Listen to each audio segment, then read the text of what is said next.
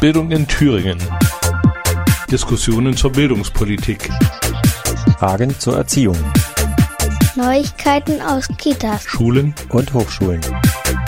Bildung in Thüringen, jeden ersten und dritten Donnerstag im Monat ab 16 Uhr auf Radio Frei.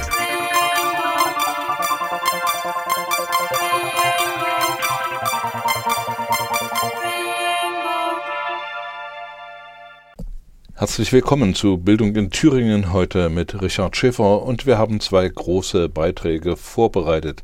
Zunächst einmal geht es um eine Auswertung einer Umfrage unter Lehramtsanwärterinnen, die von der GEW in diesem Jahr durchgeführt worden ist und Michael Kummer hat dazu ein Interview geführt mit Jana Bonn, die diese Umfrage begleitet und ausgewertet hat. Und im zweiten Teil der Sendung setzen wir unsere Serie Wissen macht Arbeit fort, die von Bundesvorstand des DGB uns zur Verfügung gestellt wird. Und diesmal geht es um Agilität.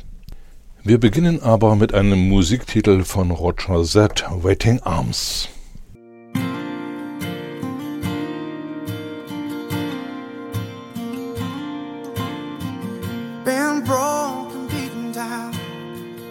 Tasted dirt as I hit the ground. You were there, you were there through it all.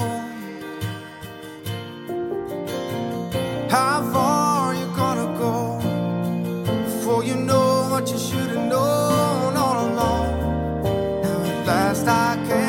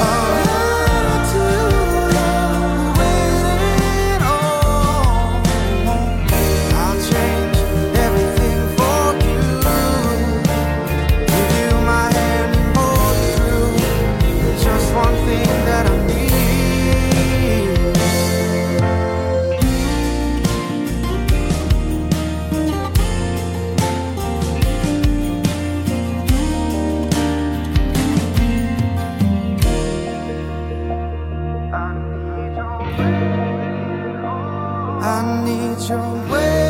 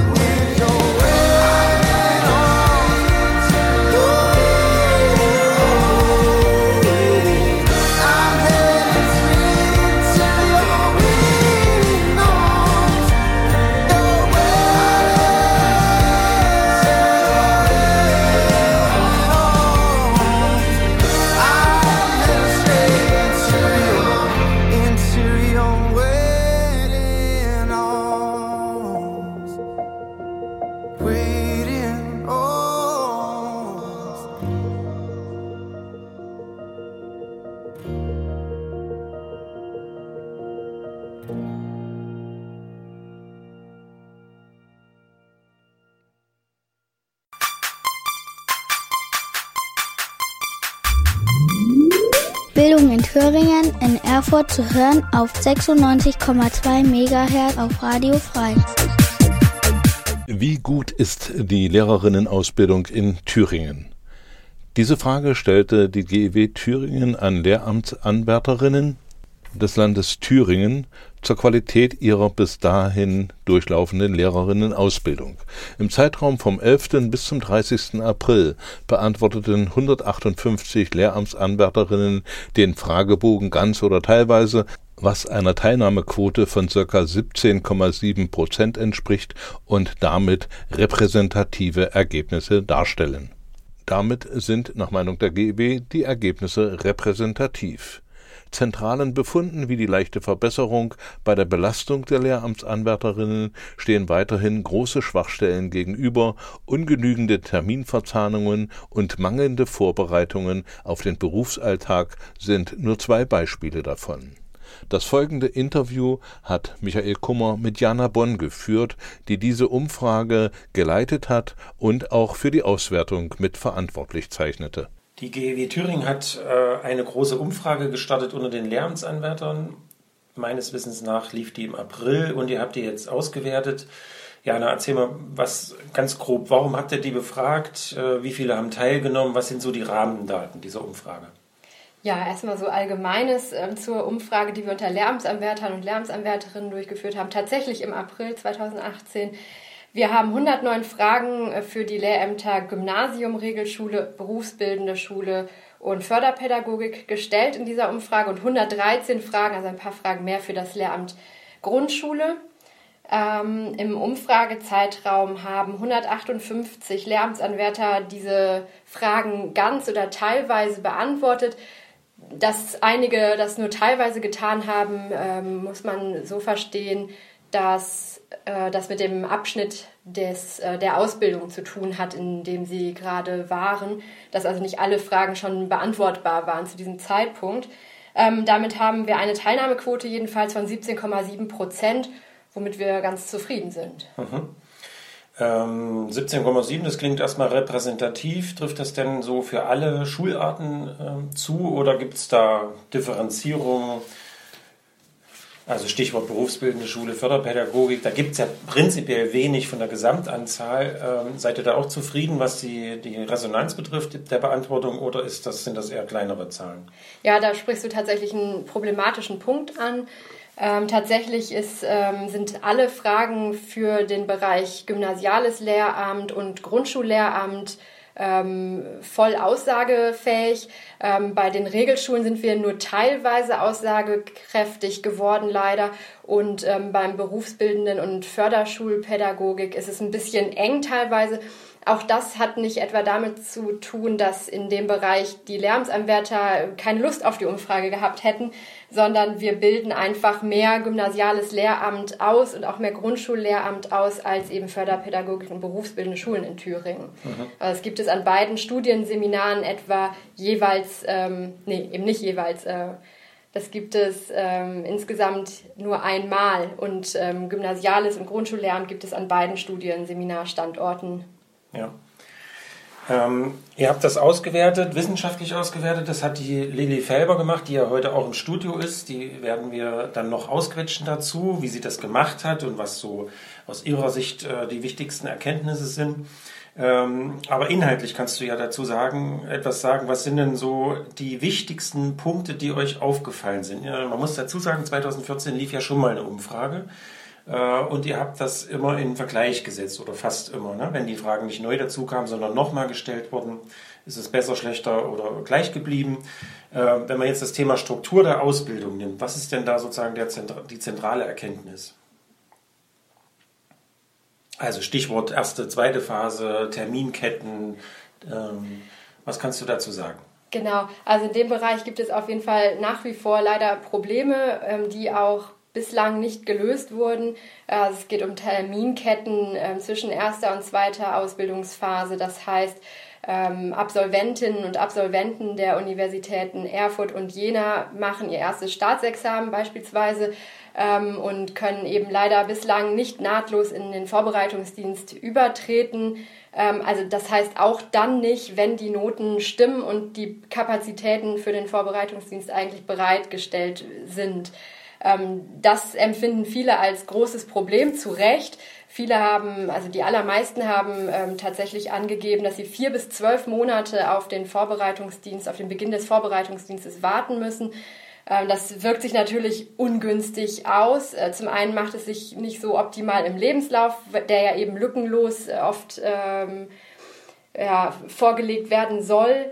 Ähm, das ist zum einen der Anspruch, zum anderen ist aber auch die Frage, was sollen ähm, eben angehende Lehrer und Lehrerinnen in diesen verbleibenden Monaten eigentlich tun? Und das ist tatsächlich auch eine Frage, die sich das TMBJS stellen lassen muss. Mhm in Zeiten des Lehrermangels äh, kann man ja, sagen wir, verwundert sein darüber, dass da so große Lücken sind und äh, gegebenenfalls die Leute einfach weggehen in andere Bundesländer. Ja, das ist natürlich genau die Gefahr, die besteht, dass man damit äh, die Lärms, also oder eben Lärmsanwärter, Kandidaten gewissermaßen verprellt, äh, dass sie sich eben woanders umgucken in der Zwischenzeit. Das ist das große Gefahrenpotenzial. Ein weiteres Gefahrenpotenzial, ähm, sich in anderen Bereichen umzuschauen, ist die Belastung, die im Vorbereitungsdienst auch besteht die ist enorm nach wie vor. Die hat sich zwar auch, du sprachst es schon an, dass wir immer auch den Vergleich im Blick haben gegenüber der Umfrage von 2014 im Blick.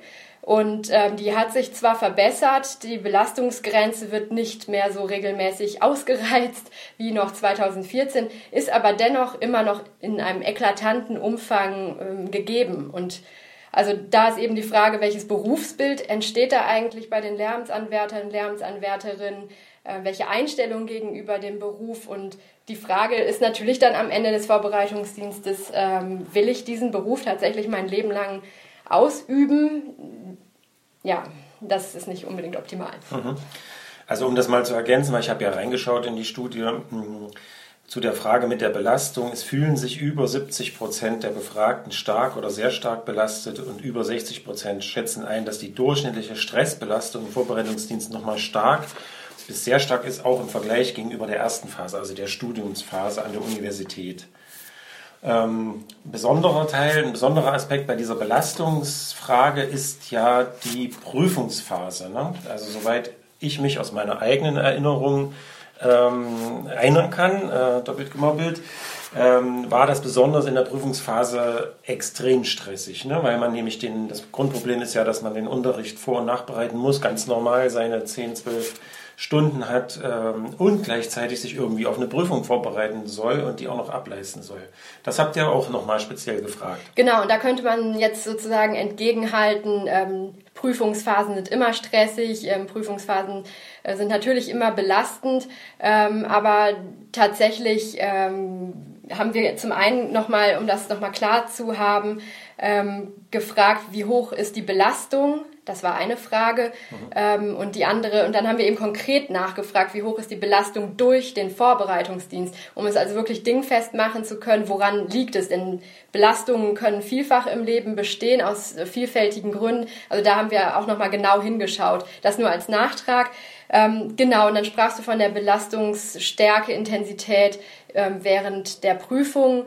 Ähm, das erstmal vielleicht als Hintergrundinformation die beiden praktischen Prüfungen, die Lehrproben genannt werden, finden direkt nacheinander statt an einem Tag, ähm, was schon zum einen vielleicht problematisch ist, weil das eben sehr intensiv ist und eben verschiedene Fächer am selben Tag äh, mit viel Aufregung natürlich verbunden ähm, und natürlich auch da ein, eine Beeinflussung womöglich ähm, passieren kann. Also wenn die erste Lehrprobe zum Beispiel nicht besonders gut läuft, dass man eine negativere Einstellung oder eine pessimistischere Einstellung auch in die nächste Lehrprobe mitnimmt. Aber problematisch finden wir vor allen Dingen ähm, bei der Auswertung auch, dass ähm, laut Tür als SDPLVO, also diese ähm, Prüfungsordnung, ähm, von Thüringen, die zuständig ist auch für dieses zweite Staatsexamen, dass die dem Lärmsanwärter, der Lärmsanwärterin lediglich einen Werktag direkt vor der Lehrprobe ähm, zur Verfügung stellt, wenn der Schulleiter, also eine weitere Eingrenzung, denn den Lärmsanwärter tatsächlich auch freistellen möchte, also der, den freistellen kann. Ähm, also auch da besteht vielleicht nochmal ähm, Bedarf nachzujustieren. Mhm. Was ist die Empfehlung der GEW? Wie könnte man das lösen? Also grundsätzlich würde ich sagen, äh, einen Werktag direkt davor, ähm, wo man am einen Tag vorher mittags bereits den Lehrprobenentwurf für beide Fächer oder für alle drei Fächer ähm, schon abgeben muss, ähm, da ist nicht wirklich viel gewonnen. Da besteht wahrscheinlich eher die Gefahr, dass man sich verrückt macht. Aber ausreichend Vorbereitungszeit, also eine Woche vorher Zeit zu bekommen, ähm, sich da wirklich grundsätzlich mit auseinanderzusetzen. Was auch bedeutet, auch das nochmal als Information, ähm, nicht, dass man einfach nur eine Unterrichtsstunde vorzubereiten hat, die man dann vor einem gewissen Prüfungskomitee äh, ableisten muss, möglichst erfolgreich, sondern man muss auch Entwürfe schreiben für beide Fächer mit Lernanalysen und ähm, die, die Klasse adäquat darstellen muss. Also das sind Papiere in etwa im Umfang von 20 bis 25 Seiten, die da erstellt werden, die auch in die Note mit einfließen. Mhm. Also ein auf jeden Fall deutlicher Aufwand, der hier betrieben werden muss. Ja. Das Gespräch haben wir vor der Sendung aufgezeichnet und wir setzen es nach dem nächsten Musiktitel fort und der kommt jetzt von Electronic Noise Controller und heißt Forestry.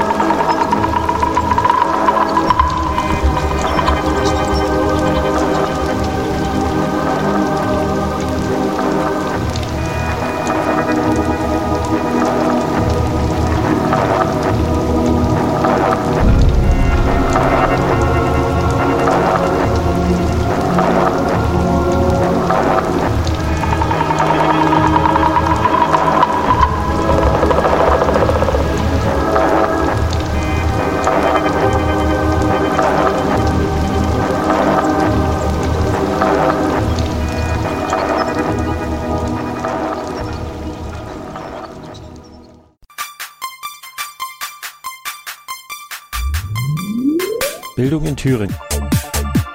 Sie können die Sendung nachträglich hören in der Wochenaudiothek auf der Internetseite von Radio Frei www.radio-frei.de und als Podcast auf der Internetseite der Gewerkschaft Erziehung und Wissenschaft www.gew-thüringen.de. Gewerkschaft Erziehung und Wissenschaft hat im April Lehramtsanwärterinnen und Anwärter befragt, wie gut ihre Ausbildung in Thüringen gewesen ist. Jana Bonn steht im Interview mit Michael Kummer ihm zur Beantwortung von Fragen zur Verfügung, denn sie hat diese Umfrage geleitet und ausgewertet. Nochmal grundlegend gefragt, bevor wir zum nächsten Schwerpunkt kommen. Wenn ich das jetzt richtig verstehe, macht ihr das als Gewerkschaft, ähm, weil ihr sozusagen die Belastung äh, und die Ausbildungsbedingungen im, im Blick habt? Ist das die Motivation, warum ihr so eine Umfrage macht?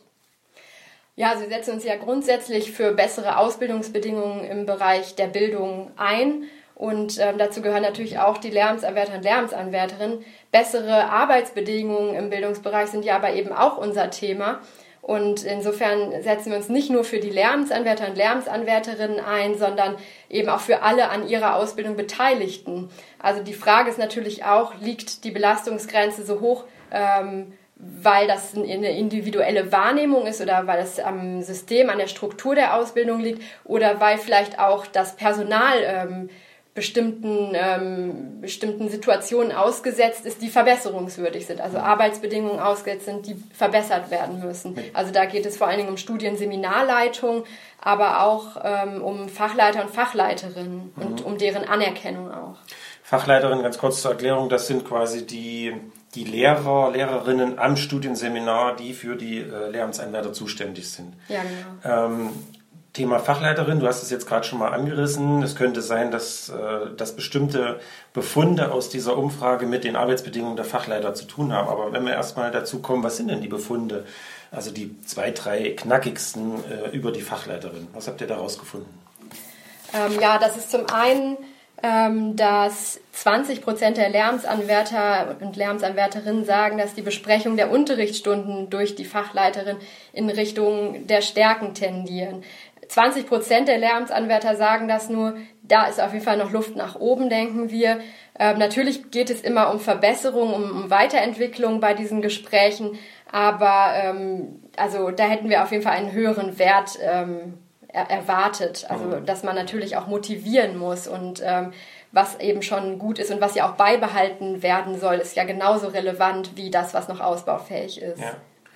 Und zum Abschluss noch, ähm, das ist auch so gehört mir vielleicht auch mit zu dieser ganzen Kritik äh, oder Infragestellung der Struktur, äh, wenn man die Inhalte betrachtet. Äh, ich habe bei euch gelesen, ähm, ihr habt konsequent den Fragepool auch so erarbeitet an der Frage, was ist eigentlich notwendig, damit ich, diesen Job gut machen kann. Also wie bin ich auf den Berufsalltag vorbereitet. Ähm, und da gibt es eigentlich zwei große Punkte, die ich persönlich auch erschreckend fand.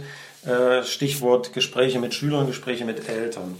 Ähm, und zwar haben die Lehramtsanwärter da geantwortet, was sie, ob sie da was lernen und in welchem Maße. So, was kannst du dazu sagen? Ja, da gab es tatsächlich auch Probleme ähm, bei ganz zentralen Inhalten. Und zwar bei Kommunikationsstrategien, die in Gesprächen mit Schülerinnen und Schülern zu, zum Zuge kommen sollen. Ähm, also da gab es große Probleme. 50 Prozent der Lärmsanwärter und Lärmsanwärterinnen fühlen sich da nicht ausreichend gefördert, unterstützt oder ausgebildet gar. Ähm, das sind ja eben ganz zentrale Situationen, die wir an Schule vorfinden. Also um das Schülergespräch kommen wir nun wirklich nicht drum herum und ähm, auch um schwierige Schüler- und Schülerinnen-Gespräche. Ähm, das ist sozusagen Tagesgeschäft eines Lehrers und auch eines äh, Lehramtsanwärters. Und wenn 50 Prozent da auf jeden Fall noch Nachholbedarf anzeigen, ähm, dann läuft auf jeden Fall was falsch, denke ich. Ähm, ebenfalls ist die, sind die Kommunikationsstrategien, so hat die Umfrage ergeben, bei den Lehramtsanwärtern ausbaufähig gegenüber Eltern was ja auch nochmal eine vollkommen andere Situation darstellt, eine ganz andere Argumentationsweise bedeutet. Ähm, auch hier fühlen sich 60 Prozent der Lehramtsanwärter nur nicht ausreichend ähm, ausgebildet mit Kommunikationsstrategien. Ja, das sind äh, teils erschreckende Zahlen. Also ich als Elternteil würde sagen, äh, hatte immer die Erwartung, das haben die alle gelernt, die da vor mir stehen. Ähm, nun gut, äh, soweit erstmal zu den Inhalten. Jetzt als abschließende Frage, was macht ihr denn mit den, mit den Erkenntnissen? Was habt ihr schon gemacht? An wen tragt ihr das heran und was ist noch geplant? Ja, zum einen steht jetzt als erstes natürlich an, wie auch deswegen bin ich ja auch heute hier im Studio. Ähm, ähm, die äh, Umfrageergebnisse publik zu machen und damit nicht nur massiv zu kritisieren, sondern auch in einen konstruktiven Rahmen zu stellen, also ähm, Empfehlungen auszusprechen, wie ich es ja auch jetzt in Ansätzen probiert habe. Ähm, genau, und halt zu schauen, wie können wir es möglichst schnell möglichst stark verbessern, also diese ähm, Problemfelder, die es gibt. Denn dass das notwendig ist, das beweist auf jeden Fall die Umfrage. Und ich habe vielleicht noch eine Zusatzinformation. Ähm, wir, du sprachst bereits vom, vom Lehrermangel in Thüringen, der besteht. Und es gibt ja auch die Überlegung, was für Strategien gefahren werden können, um Lärmsanwärter oder ehemalige Lärmsanwärter und Lärmsanwärterinnen im Lande zu halten. Ähm, ein Thema war da ja auch die Verbeamtung, die es ja seit letztem Sommer gibt in Thüringen wieder. Ähm, tatsächlich haben wir nämlich auch gefragt, was hält die Anwärter und Anwärterinnen in Thüringen? Und wir waren nicht überrascht über das Ergebnis, dass weit abgeschlagen die Chance auf Verbeamtung nur auf Platz 5 gelistet ist bei den zu gebenden Antworten. Viel wichtiger sind hier weiche Faktoren wie Familie, eine schnelle Zusage, ganz, ganz zentral, der Wohnort oder eben auch Beziehungen. Mhm. Okay, das könnte man jetzt eigentlich nur dem Ministerium und den politisch Verantwortlichen nahelegen, doch mal in diese Studie reinzugucken. Das würde ich jetzt mal als kurzes äh, Fazit ziehen. Ähm, danke dir, Jana. Erstmal grobe Einblicke in diese Gern. Studie. Äh, wer sich weiter darüber informieren möchte, auf der Seite gew-thüringen.de findet ihr die weiteren Informationen. Dankeschön. Gern. Michael Kummer befragte Jana Bonn zu den Ergebnissen einer Umfrage der Gewerkschaft Erziehung und Wissenschaft. Wie gut ist die Lehrerinnenausbildung in Thüringen? Und vor dem großen DGB-Podcast Wissen macht Arbeit heute zur Agilität lassen wir es mit dem nächsten Musiktitel etwas entspannt angehen. Dream and Relax heißt der Titel.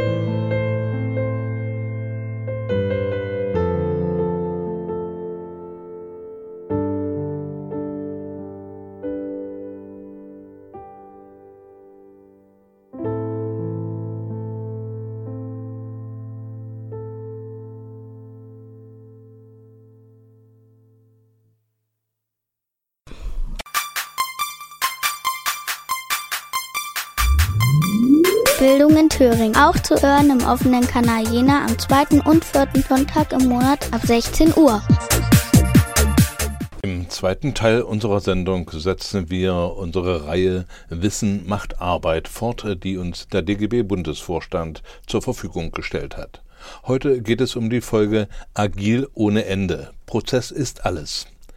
Eigenverantwortliche Teamarbeit, kleinschnittige Arbeitszyklen, flexible Reaktion auf Kundenwünsche und methodisches Know-how, all dies gehört zum agilen Arbeiten. In der dritten Folge von Wissen macht Arbeit geht es um Chancen und Risiken von Agilität und die Frage, wann sie wirklich zukunftsweisend ist, also gut fürs Unternehmen und gut für Beschäftigte. Für mich persönlich ist der agile Ansatz eine echte Chance. Ich schätze auf der einen Seite intensiveren Austausch, auf der anderen Seite aber auch die Flexibilität, die ich Teams geben kann und äh, mit welchen eigenständigen Ergebnissen sie zurückkommen. Ich empfinde es für mich persönlich auch gar nicht als Herausforderung, sondern eher als Bereicherung.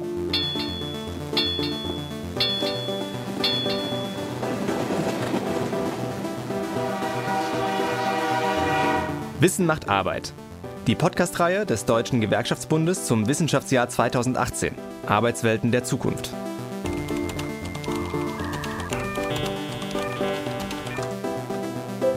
Wie kann ich Ihnen helfen? Ihr hört eine neue Folge von Wissen macht Arbeit. Ich bin Theresa Samuelis. Hallo. Denkt ihr bei der Arbeit manchmal, Mensch, das hätte mich meine Chefin jetzt aber wirklich mal allein entscheiden lassen können? Oder habt ihr schon mal festgestellt, hm, das Projekt, an dem ich seit drei Jahren arbeite, war damals echt eine gute Idee. Aber inzwischen gibt es so viele Angebote, die sich mit der gleichen Frage beschäftigen. Ich bin einfach zu spät. Solche Situationen entstehen häufig in Unternehmen mit starren Hierarchien. Es geht da um lange Projekte mit viel Geld und vielen Beteiligten. Und oft kontrollieren die Chefs nahezu alle Arbeitsschritte. Das dauert natürlich.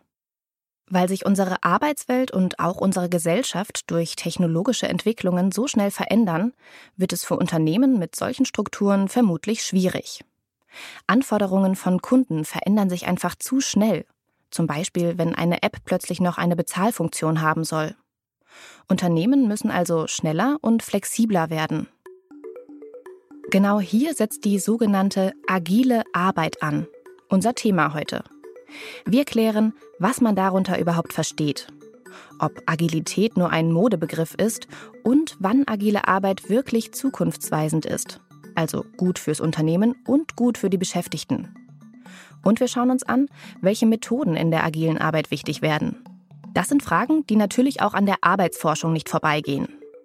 Ein Projekt, das sich mit agiler Arbeit beschäftigt und vom Bundesministerium für Bildung und Forschung gefördert wird, ist zum Beispiel EDA, Empowerment in der digitalen Arbeitswelt. Ich wollte wissen, wo die Idee vom agilen Arbeiten eigentlich herkommt und was sie mit Empowerment zu tun hat. Deswegen bin ich zu einer Konferenz der EDA-Projektpartner nach München gefahren. Agilität ist eigentlich Ende der 90er Jahre zur Jahrtausendwende entstanden, interessanterweise als Grassroots-Bewegung, als eine regelrechte soziale Bewegung in der Entwickler-Community. Das ist Dr. Tobias Kempf. Ich bin Soziologe am ISF München und forsche da, wie die Digitalisierung die moderne Arbeitswelt verändert. Kempf erklärt mir erst einmal, dass Agilität eigentlich aus der Entwicklerszene kommt. Ein Haufen Softwareentwickler und Nerds hatte nämlich irgendwann keine Lust mehr auf die klassischen Entwicklungsmethoden. Da ging es nämlich sehr viel darum, Pläne zu machen, Meilensteine einzuhalten, Excel-Sheets zu pflegen, aber mit ihrer eigentlichen Arbeit entwickeln hatte die Entwicklungsarbeit oftmals nicht mehr zu tun. Analysieren, planen, implementieren, prüfen. So sah Softwareentwicklung damals aus. Weil in diesem Modell von der Idee bis zur Wartung immer ein Arbeitsschritt nach dem anderen kommt, nennt man das in der Fachsprache auch Wasserfallmodell.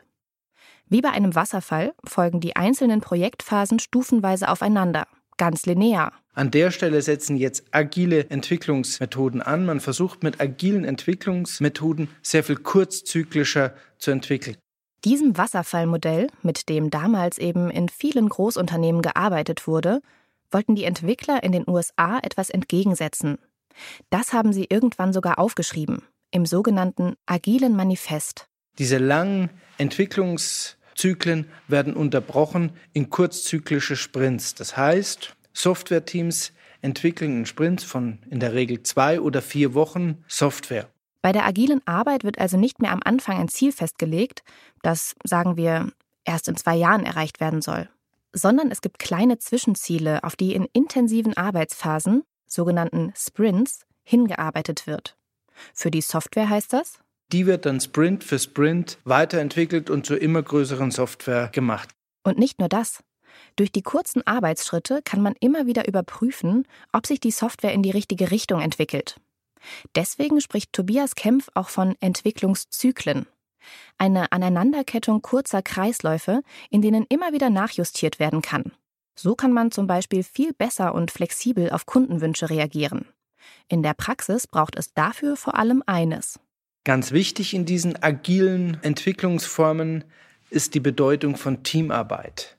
Entscheidend ist nicht mehr, dass ein einzelner Softwarekünstler in seinem stillen Kämmerlein allein vor sich hin arbeitet, sondern es geht darum, dass in einem Team entwickelt wird, sehr eng zusammengearbeitet wird, man lernt voneinander. Einzelkämpfertum ist also laut Tobias Kempf in der agilen Arbeit nicht gefragt.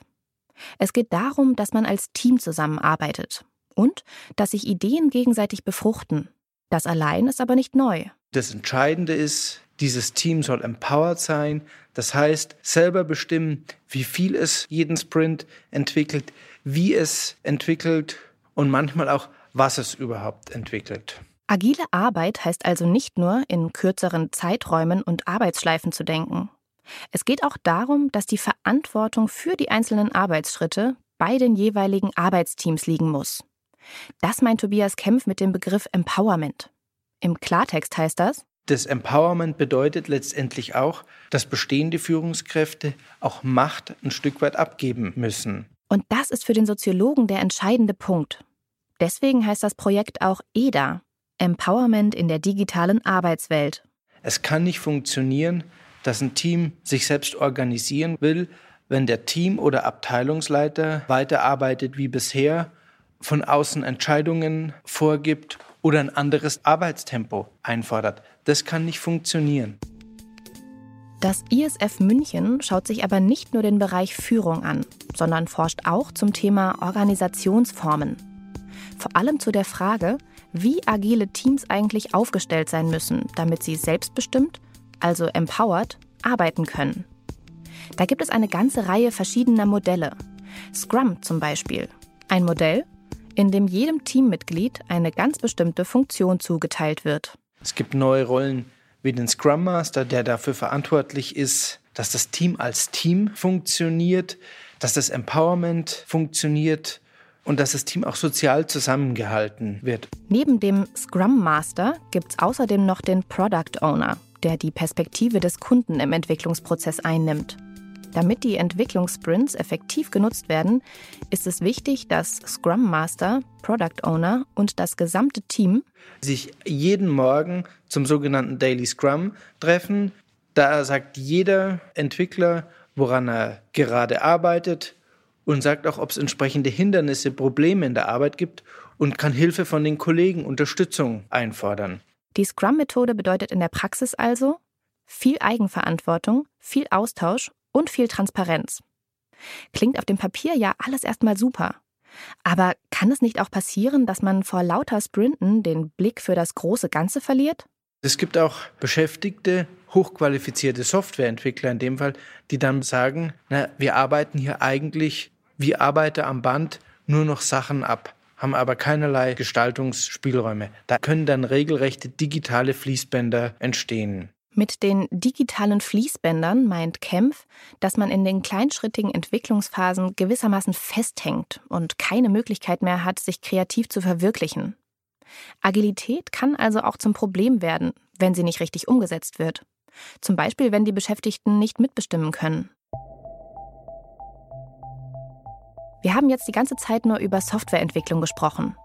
Inzwischen haben aber immer mehr Unternehmen in ganz unterschiedlichen Branchen diese Art zu arbeiten für sich entdeckt.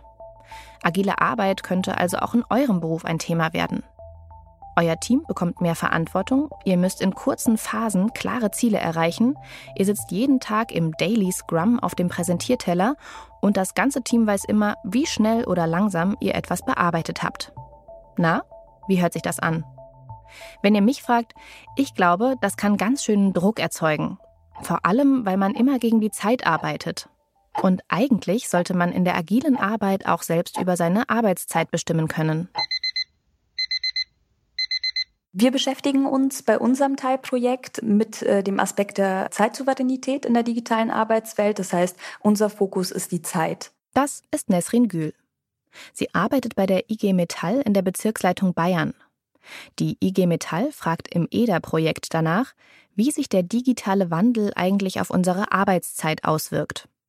Das ist ein Teilbereich der Forschung zum Thema Agilität. Und hierbei gibt es verschiedene Chancen und Risiken, die wir uns bei diesem Projekt genauer ansehen. Im Rahmen von EDA führt die Gewerkschaft Befragungen mit Betriebsräten und Beschäftigten durch. Sie wollen erst einmal herausfinden, welche Folgen diese neue Flexibilität bei der Arbeit eigentlich hat. Wir haben auf der einen Seite neue Freiheiten der Arbeitszeit. Die Arbeitszeit, der Arbeitsort kann selbstbestimmter festgelegt werden. Wir haben äh, zum Beispiel flexibles und mobiles Arbeiten, um ein paar Beispiele zu nennen, und dadurch eventuell auch eine bessere Vereinbarkeit von Familie, Freizeit und Beruf. Auf der anderen Seite bringt die neue Eigenverantwortung aber auch Risiken mit sich. Zum Beispiel, dass man nicht mehr so gut zwischen Arbeit und Freizeit trennen kann. Es könnte kommen zu psychosozialen Fehl- und Überbeanspruchungen und dadurch auch zu gesundheitlichen Gefahren. Und wir stehen ähm, vor dem Risiko, ähm, statt neuer Zeitsouveränität so eine Kultur permanenter Verfügbarkeit zu haben. Permanente Verfügbarkeit. Das ist weder im Sinne der Beschäftigten noch im Sinne der Gewerkschaft.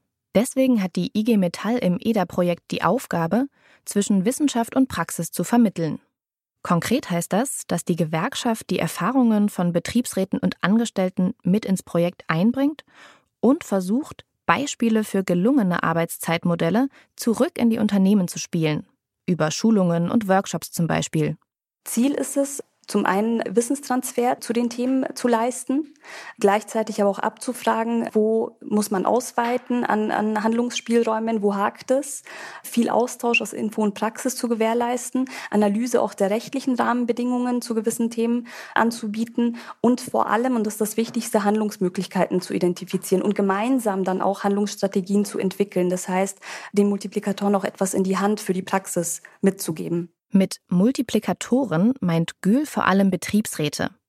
Die sind für die IG Metall die Schnittstelle zur Arbeit in den Unternehmen und wissen aus Erfahrung, welche Arbeitszeitmodelle für die jeweiligen Betriebe überhaupt sinnvoll sind. Da gibt es nämlich viele Möglichkeiten. Es gibt Vertrauensarbeitszeiten, es gibt flexible Arbeitsmodelle, es gibt mobile Arbeit. Nesrin Gül erzählt mir, dass viele Beschäftigte bei der Befragung mit ihren aktuellen Arbeitszeitregelungen eigentlich gut zurechtkommen. Aber es gibt auch Leute, die unzufrieden sind. Vor allem, wenn Flexibilität heißt, dass man kurzfristig bei der Arbeit eingesetzt wird. Zum Beispiel, wenn man spontan noch ein Angebot für einen Kunden ausarbeiten soll. Die Beschäftigten wünschen sich vor allem mehr Planbarkeit, mehr Mitbestimmung und vor allem mehr Selbstbestimmung. Agiles Arbeiten hat also ganz viel mit Eigenverantwortung zu tun. Ein Team, das ein neues Produkt entwickelt, ist dabei in verschiedene Rollen aufgeteilt und kann selbst entscheiden, wann Meetings wie der Daily Scrum stattfinden, wie lange ein Sprint dauert oder wie die Arbeitszeit eingeteilt ist. Vor allem soll agile Arbeit für Teams aber gute Arbeit sein. Wie das genau funktionieren kann, schaut sich das zweite Projekt an, das wir heute kennenlernen. Es heißt DIGAP. Das steht für gute agile Arbeit in der digitalisierten Welt. Weil ich wissen wollte, was gute agile Arbeit eigentlich meint und welche Interessen hier aufeinanderprallen können, habe ich mich bei T-Systems umgehört. T-Systems gehört zur Deutschen Telekom und ist ein großer Dienstleister für Informations- und Kommunikationstechnologie. Außerdem ist T-Systems am Forschungsprojekt DIGAP als Praxispartner beteiligt. Ich habe mit Jan Krellner telefoniert, natürlich im Homeoffice. Ich bin verantwortlicher Personalleiter für die IT-Division. Das ist die externe IT der T-Systems GmbH. Und wir haben circa 20.000 Mitarbeiter weltweit. Er erklärt mir, warum es für ein Unternehmen wie T-Systems eigentlich interessant ist, bei einem Projekt wie DIGAP mitzumachen. Vorrangig geht es für uns in der Studie um die Fragen zur betrieblichen Einbettung von agilen Teams in eine klassische Unternehmensstruktur. T-Systems ist also eigentlich ein Unternehmen mit traditionellen und hierarchischen Strukturen. T-Systems testet agiles Arbeiten schon länger. Neu ist jedoch, dass die Einführung agiler Prozesse durch DIGAP nun wissenschaftlich begleitet wird. Zum Beispiel durch gezielte Befragungen von Mitarbeitenden und Führungskräften. So möchte T-Systems nicht nur seine Kunden zufriedenstellen, sondern auch Folgendes herausfinden. Wie kann in der agilen Arbeit Transparenz und Kontrolle bewahrt werden? Sind Mitarbeiter in agilen Teams eigentlich zufriedener? Und wie steht es in dem Kontext mit Arbeitsbelastung? Und welche Be und Entlastungsfaktoren sind da entsprechend zu berücksichtigen? Weil T-Systems ein riesiges Unternehmen ist, wir haben ja gerade schon gehört, es geht allein in der IT-Division um 20.000 Mitarbeiter, wird agiles Arbeiten erstmal in kleinen sogenannten Pilotteams getestet, in der Softwareentwicklung und im Vertrieb. Die erste Erkenntnis, die wir haben, ist, äh, dass es für Mitarbeiter umso besser ist, je agiler man unterwegs ist. Was Jan Krellner also bei T-Systems beobachtet hat, heißt eigentlich, wenn schon Agilität, dann richtig.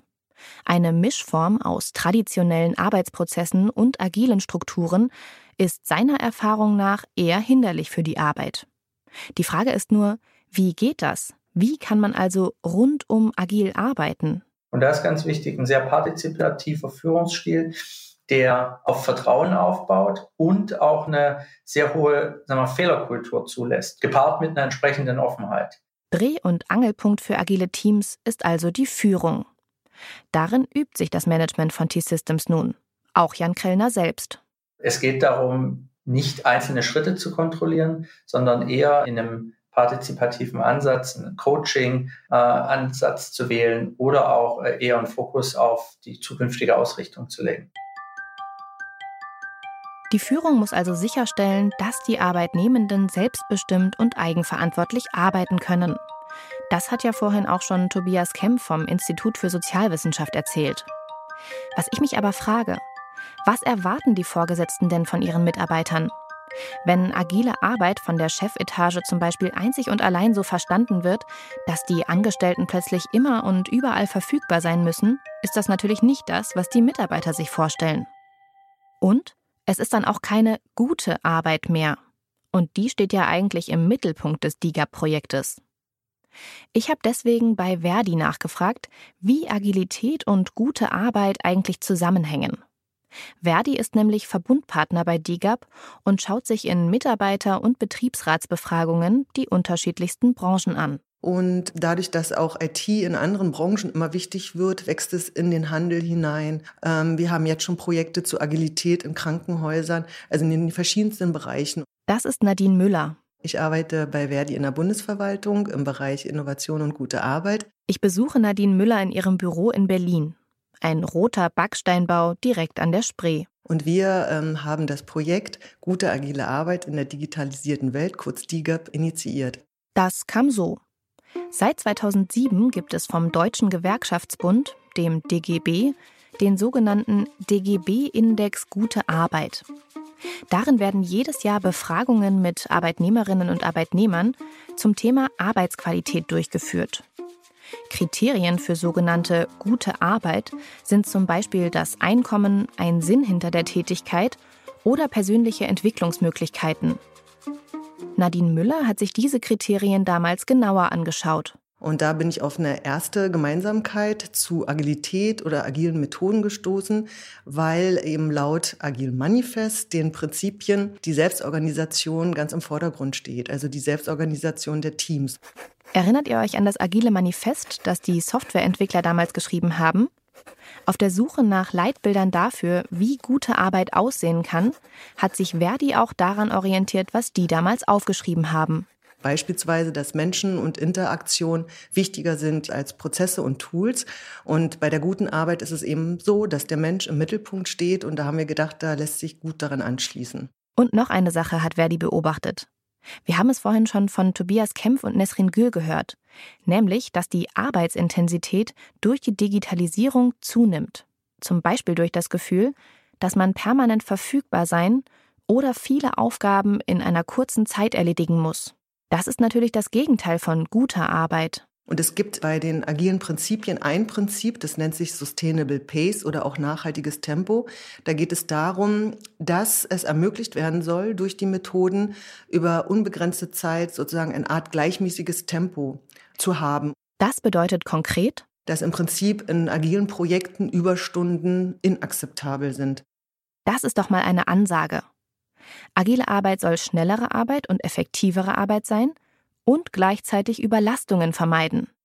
Was ich mich aber frage, widerspricht dieser Sustainable Pace, also dieses gut zu schaffende Durchschnittstempo, nicht eigentlich dem Sprint-Prinzip, von dem wir vorhin gehört haben? Und wie lassen sich gesteigerte Effektivität und Wohlbefinden am Arbeitsplatz zusammenbringen? Dieser Sprint muss dann im Prinzip auch geschützt werden. Also idealerweise dürfte dann niemand von außen noch zusätzliche Aufgaben oder Anforderungen in das Team reinbringen. Was Nadine Müller also sagt, ist, dass Arbeitsteams durchaus nach dem agilen Sprint-Prinzip arbeiten können und auch gut arbeiten können, wenn bestimmte Regeln eingehalten werden. Ansonsten kann Agilität nämlich auch nach hinten losgehen. Zum Beispiel, wenn sich ein Team selbst unter Druck setzt oder unter Druck gesetzt wird.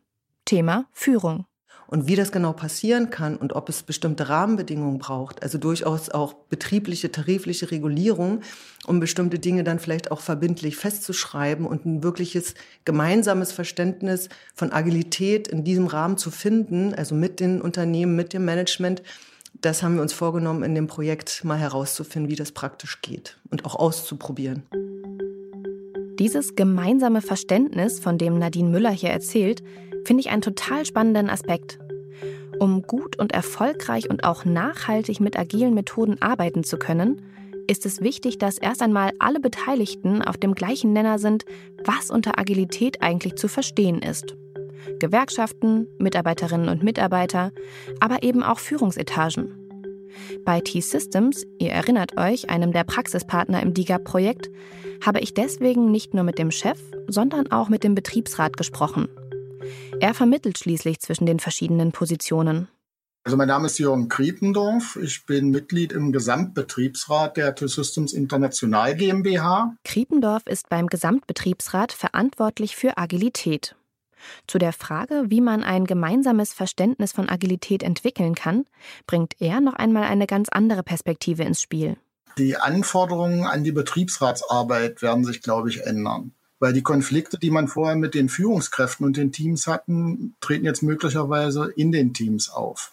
Was Kriependorf damit meint, ist, dass mit der wachsenden Verantwortung innerhalb der Arbeitsteams natürlich auch die soziale Verantwortung für die eigenen Kolleginnen und Kollegen wächst. Innerhalb der Teams kann es halt passieren, dass wenn nicht so leistungsfähige Beschäftigte dabei sind, egal aus welchen Gründen, oder wenn insbesondere auch zu wenig Beschäftigte in den Teams sind, das verschärft solche Situationen, dass ein enormer Leistungsdruck im Team entsteht und auch ein Selbstausbeutungsmechanismus. Das soll natürlich nicht passieren. Wichtig ist, dass alle aufeinander achten. Noch wichtiger, das haben wir ja vorhin schon gehört, ist die Fürsorgepflicht des Arbeitgebers. Deshalb muss der Betriebsrat auch nach oben moderieren. In Richtung Management ist es immer die Diskussion klar zu ziehen, was agiles Arbeiten wirklich heißt welche Prinzipien dahinter stehen und dass das Unternehmen auch die Rahmenbedingungen sicherstellen muss für die agilen Teams, dass sie entsprechend auch arbeiten können. Jürgen Kriependorf spricht hier von einer vertrauensvollen Unternehmenskultur. Darum geht es also im Inneren. Nach außen ist T-Systems im Kontext der agilen Arbeit natürlich unter anderem mit dem Kunden konfrontiert. Und das heißt? Das Neue ist, dass sich diese Planungen über mehrere Jahre nicht mehr realisieren lassen, sondern dass schrittweise auf die Anforderungen eingegangen werden muss, die da in der Entwicklung entstehen. Vielleicht ist das der Moment, endlich die Frage zu stellen, die mir nun schon seit 20 Minuten auf der Zunge liegt. Ist agile Arbeit denn nun die Zukunft? Ganz wichtige Aussage, agiles Arbeiten geht nicht für alles. Wenn es um Software für Kunden geht oder um einen Angebotsprozess, wo man halt auch im Verträge schreiben muss, was der Kunde jetzt an flexiblen Anforderungen dann nach und nach auch feststellt, da kann man agil arbeiten. Aber im Rechenzentrum, was 99,99 Prozent Verfügbarkeit haben muss, was laufen muss, weil man zum Beispiel autonomes Arbeiten rechentechnisch unterstützt, da kann man nicht agil arbeiten und das Risiko eingehen, dass da mal was ausfällt.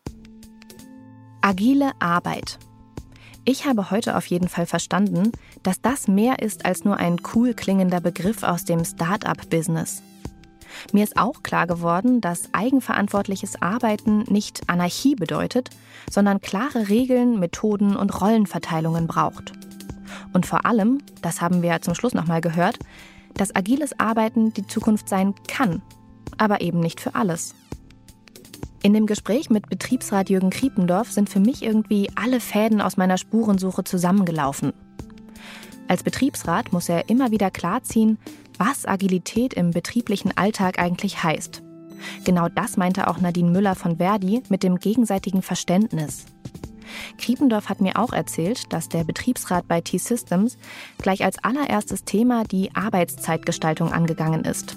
Also genau die Fragen, mit denen sich auch Nesrin Gül von der IG Metall beim EDA-Projekt beschäftigt. Natürlich konnte ich es nicht lassen und habe ihn gefragt, wie der Betriebsrat der T-Systems eigentlich selbst arbeitet. Und ja, auch der übt sich in agiler Arbeit, in Anlehnung an die Scrum-Methodik. Davon hat am Anfang der Folge Tobias Kempf vom Münchener Institut für Sozialforschung erzählt. Wir haben heute auch darüber gesprochen, dass agile Arbeit, wenn sie nicht richtig eingeführt ist, zu mehr Belastung führen kann. Weil das Thema Gesundheit am Arbeitsplatz aber auch in anderen Bereichen wichtig ist, hören wir dazu in der nächsten Folge noch ein bisschen mehr. Ich hoffe, ihr seid dann wieder dabei. Bis dahin nicht zu viel arbeiten, nicht krank werden. Macht's gut. Die Podcast-Reihe wird gefördert vom Bundesministerium für Bildung und Forschung innerhalb des Wissenschaftsjahres 2018 Arbeitswelten der Zukunft. In dieser Folge haben wir folgende Musik verwendet, die unter Creative Commons Lizenzen steht. Safari Loop von Setuniman, Electronic Music Loop von Frankum, Marimba Loop von Thirsk und Marimba Descending von Pok Motoin. Alle vier gefunden bei freesound.org. Außerdem Puzzle Pieces und Sad Marimba Planet von Lee Rosevear, gefunden auf Free Music Archive.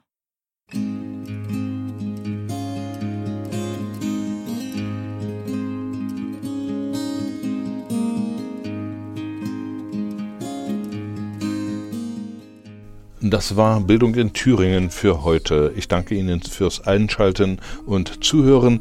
In der nächsten Sendung am 20. September werden dann meine Kolleginnen und Kollegen Katja und Nadine die Regie übernehmen und da geht es unter anderem auch um den Semesterstart im Studienjahr 2018 und 19. Tschüss, bis zum nächsten Mal, sagt Richard Schäfer. Where it's lonely.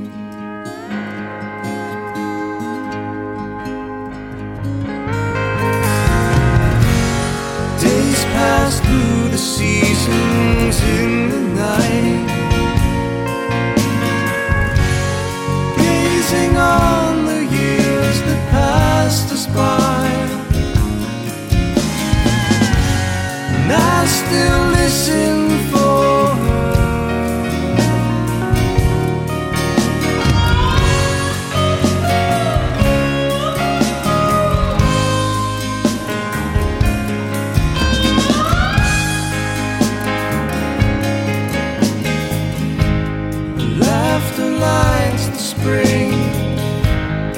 Her, I don't see the life that hides from these eyes drying.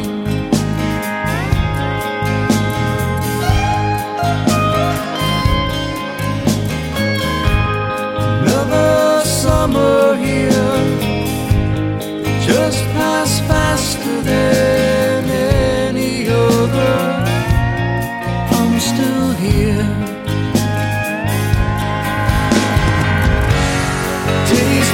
You.